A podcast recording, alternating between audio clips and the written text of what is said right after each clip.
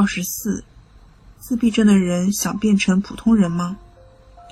如果我们有可能变成普通人的话，会怎么办呢？